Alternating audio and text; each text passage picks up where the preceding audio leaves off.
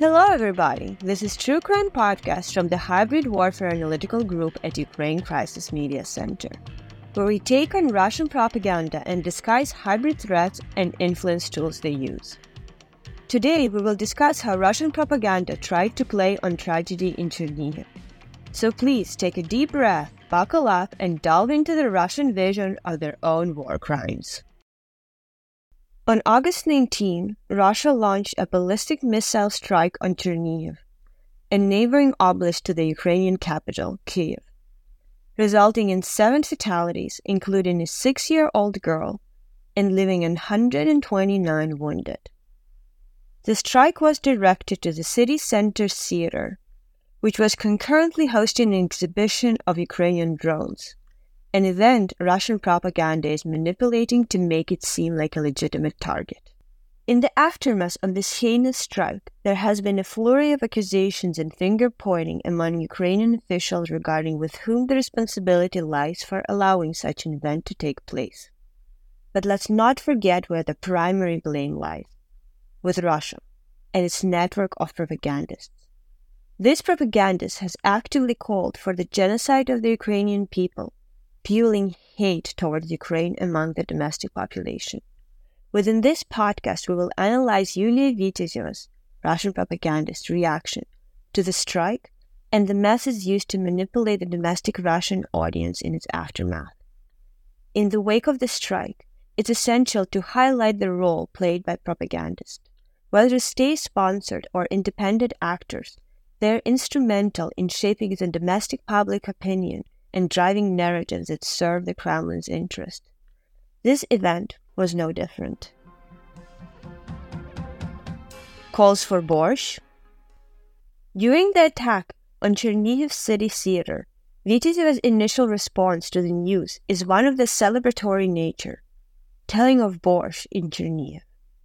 As seen in her telegram message immediately after receiving news of the attack, you're right. They are messaging telling how in Chernihiv there is borscht, a double portion.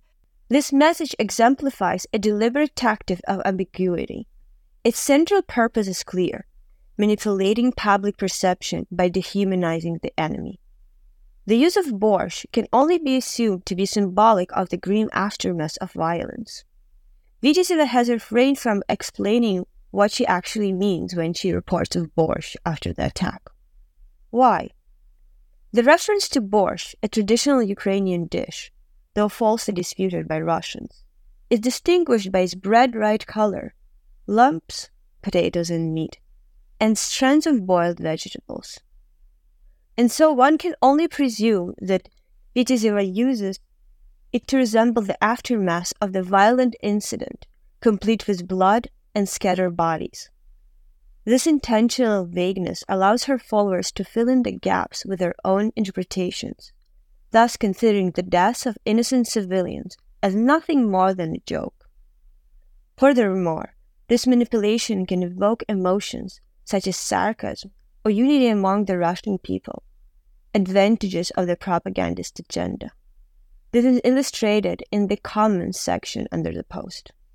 Vityazeva followers reply by calling for Three portions with mushrooms, please. What a good borscht, so rich. These responses underscore how the tactics effectively shapes the narrative and influence public sentiment. Bonus card. Such genocidal rhetoric is a characteristic feature of Russian propaganda, and the demonization and humiliation of Ukrainians in this case is only an instrument of emotional reinforcement. All Ukrainian trash announced urgent collections for drones for a retaliatory strike against Russia. So, in addition to political bonuses, they will also make money. In the quote, Vityazeva engages in dehumiliation and name calling by referring to Ukrainians as trash, aiming to vilify and delegitimize them in the eyes of the audience. By mentioning civilian victims and suggesting that Ukrainians are collecting funds for a retaliatory strike against Russia. Vityazeva aims to create a false equivalence between the actions of the two sides. This emotional appeal and false equivalence are designated to justify or downplay Russia's actions, while diverting attention from the civilian casualties caused by Russian strike.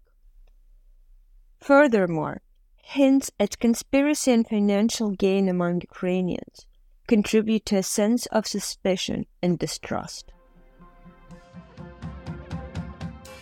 No match against Russia. At the same time as such terrorist attacks, Russian propaganda is trying to protect itself in the eyes of its population. Russian media workers are trying to hide the causality between their crimes and retribution. They would not hesitate to attack such an exhibition on Russian territory, and they wouldn't be stopped by the presence of civilians, but they just don't have the means to do it. In this statement, Vitezev intends to instill fear in the Russian people, making the audience fearful of Ukraine and its potential retaliation. This scare tactic is used to justify Russia's actions and provides a pretext for self defense by portraying Ukraine as the hostile neighbor, the aggressor, even though it is Russia who just struck the civilian target. Additionally, Vityazeva's statement is a tacit admission that the theater attack was carried out by Russia with the knowledge that civilians would be present.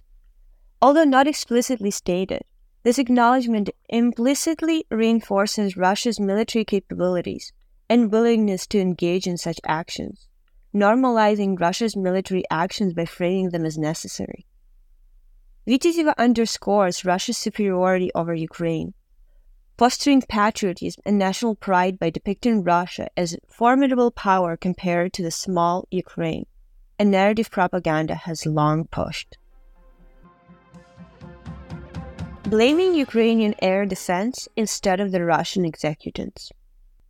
Another propagandistic way to manipulate such barbaric shelling of peaceful city is to lie about the origin of rocket. Therefore, Vityazeva tried to do that in the most common way of Russian propaganda. Zelensky lies yet again, claiming that the video depicts the consequences of our rocket's arrival. Locals, however, write in the chats that Ukrainian air defense was to blame for what happened because they shot down directly above the city center, Vityazeva employs an ad hominem attack against Zelensky to further the Russian state's agenda of discrediting him. Additionally, Vityazeva selectively highlights discussions from Russian telegram channels and ordinary citizens' comments, conveniently omitting contradictory information, all while implying that these sources are credible despite their lack of military expertise. Furthermore, the propagandist shifts blame onto the Ukrainian air defense, concealing Russia's aggressive actions against Ukrainian cities. Vityazeva purposely overlooks the defensive nature of Ukrainian air defense and casts doubt on the accuracy of video evidence without providing any valid counter argumentation. This is not the first time Russians have used such a tool of manipulation. Similarly, Russian propaganda accuses Ukraine of destroying the Odessa's Transfiguration Cathedral. For example, Olga Skabeyeva stated following This is the state of the cathedral after Ukrainian missile struck it. The puzzle has been completed. It appears that the missile was deliberately shot down over the Chernihiv Drama Theater, now, Zelensky has a reason to cry in Sweden, demanding love, weapons, money, NATO membership, and other perks while avoiding awkward questions about a counteroffensive. The puzzle has been completed. He employs misdirection and deflection to shift blame away from Russia, implying that the downing of the missile over the Chernihiv Drama Theater was now a deliberate provocation by Ukraine this further progresses from the narrative applied 10 minutes earlier when she put blame on the Ukrainian air defense, by now suggesting it was Ukraine's plan all along. Furthermore, Vityazeva engages in character assassination by accusing Zelensky of using the incident for personal gain, seeking sympathy and support from foreign entities in order to avoid uncomfortable questions about Ukraine's counteroffensive. This is not the first time that Ukrainian officials and foreign special services have been accused of fabricating the results of Russian aggression.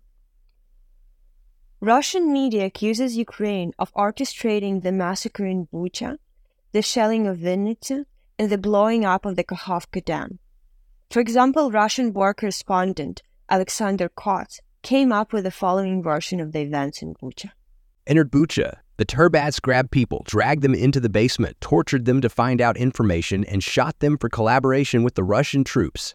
And now they are passing off the people they killed as victims of Russian aggression, and the world believes them. To sum up, in summary, the examination of Yulia Vityazeva's propaganda tactics exposes a deliberate strategy of misinformation and manipulation, serving to divert blame from Russia while undermining the credibility of Ukraine and its leadership in the aftermath of the Chernihiv strike. And the Chernihiv case is one of the thousands of attacks that have been attempted to justify with similar tactics, which is a considerable part of the war crime itself.